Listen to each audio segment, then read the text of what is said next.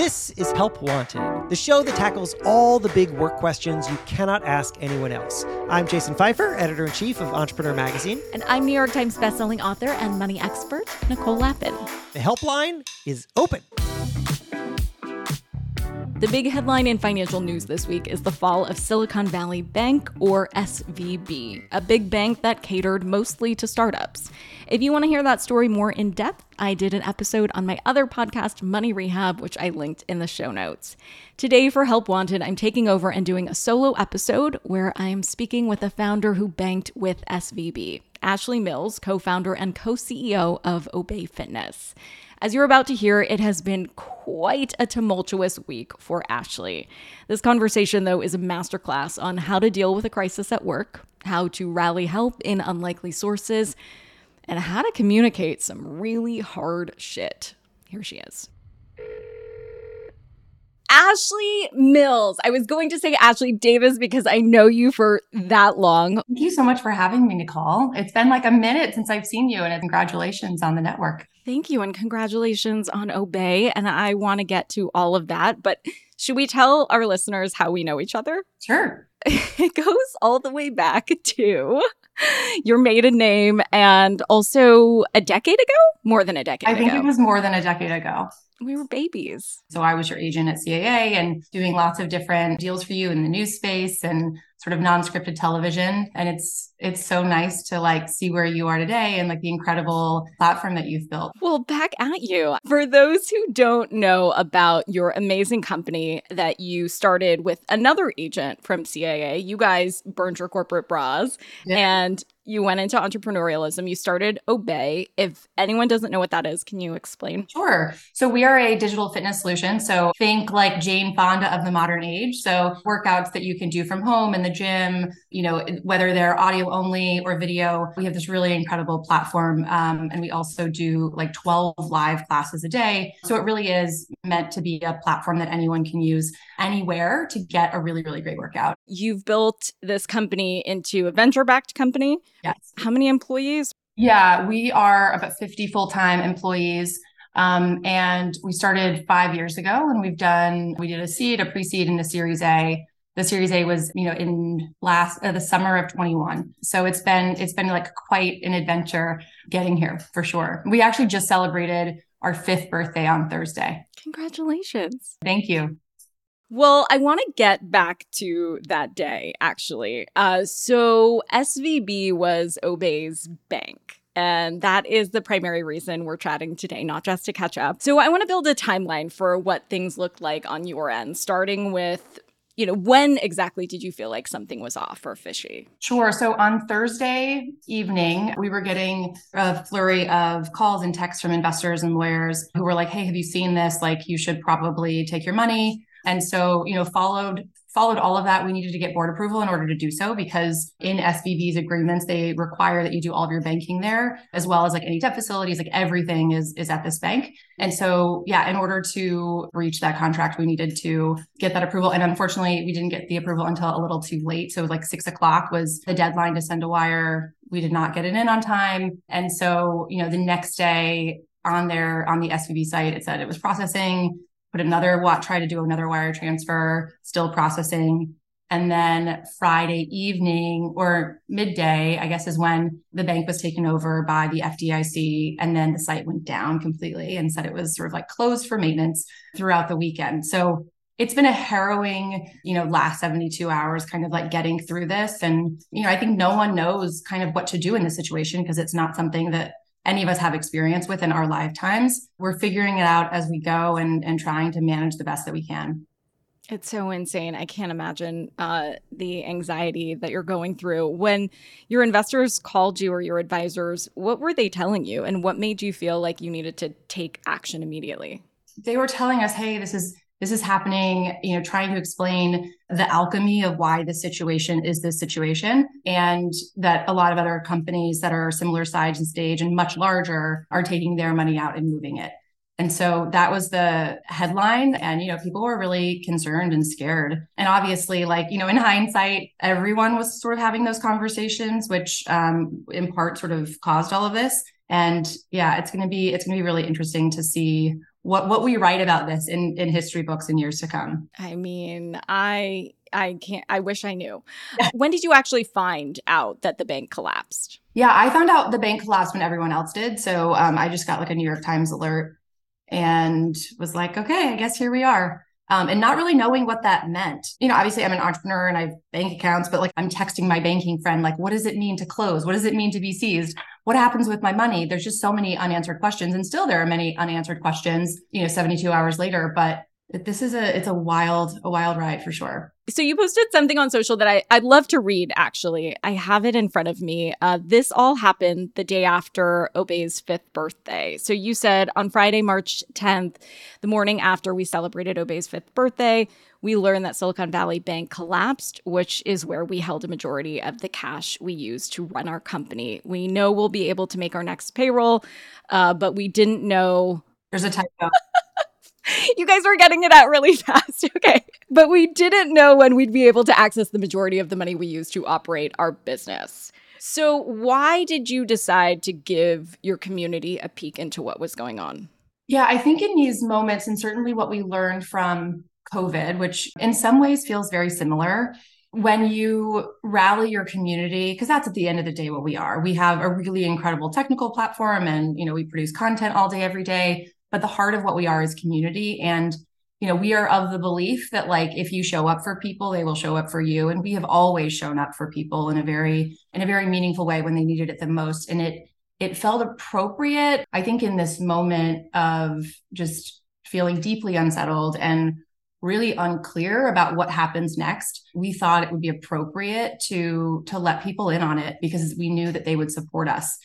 And the level of overwhelm, I honestly can't even explain. We, you know, told people like, hey, here's a discount to go buy something in our shop or upgrade your membership. If there is something that you can do for us, or even just like share this post, like let other people know who we are and that we're going through this. And if they're interested in, in our platform. And so it was, it was really incredible to see the way that like people, you know, they, they did whatever they could. And even just like, you know, to, to have people checking in on us. And it's, it's not just about me or about Mark. It really is about our team because we're all sort of dealing with this in real time. And we've built an incredible community. And um, I know that they would want to know what was going on with us.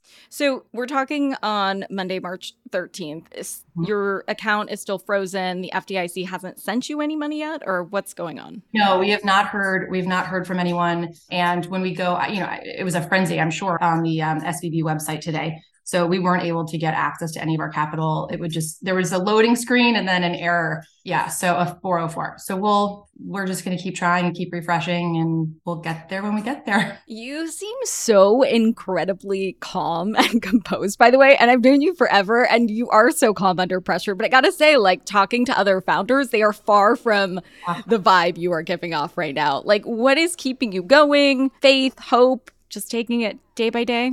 Yeah, um, I actually, so I, I don't think I have been as calm as perhaps I am pretending, but I actually did a restorative yoga class before we got on the phone. I have not really moved my body. And that is like my thing that I do every single day to make sure that like my mind is right. And so while I couldn't do a workout, I, I chose to do a restorative yoga class. And I think it, it calmed my nervous system. So I think that's, that's what you're getting. You're getting the obé afterglow of restorative yoga for sure.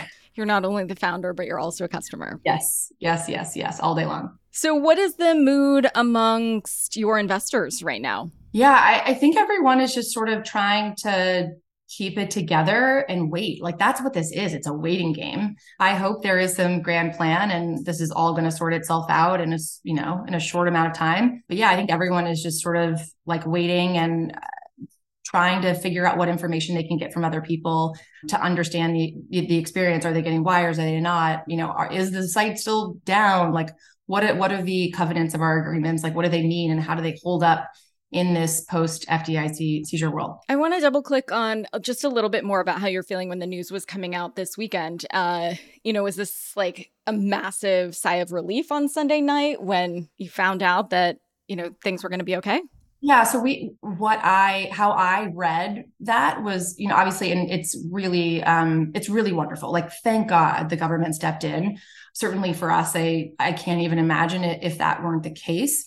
Um, but I, there are still so many open questions. There was, you know, three paragraphs of text um, in this joint statement by um, the Fed, Treasury, and F D I C. And it doesn't answer all, all of our questions. It was very broad, because what I am trepidatious of as a leader is the trust that I have with my team and the trust of our community. And so I don't want to, I don't think that we can claim victory on this yet, because I still don't have any answers. Um, so I know part of what the money is that we have there will be released to us, but I was supposed to have it today and we don't. And so I am trying to just be really cognizant of how I communicate, what I communicate, keeping people, keeping people informed without, you know, creating the sense of like, it's over, it's done, let's move on with our lives because we're not there yet. Those were the things that were running through my mind of like, how do we get these questions answered on a Sunday night? And even today, obviously, there's there's no, there's still no answers. Yeah, I just, you know, take it one day at a time or one hour at a time. Whatever it is, I'm trying. You're doing great. I'm trying. More restorative yoga will be needed. What do you think makes for good communication to employees during a time like this? Like, obviously, it was a masterclass on what not to do from the C E O of S V B. Uh, we got some communications from inside the company, actually, and I was reading the internal emails, and I was like, what the actual F? Like, this is what not to do, I think. Tell people don't panic. We- Exactly what they're going to do is panic.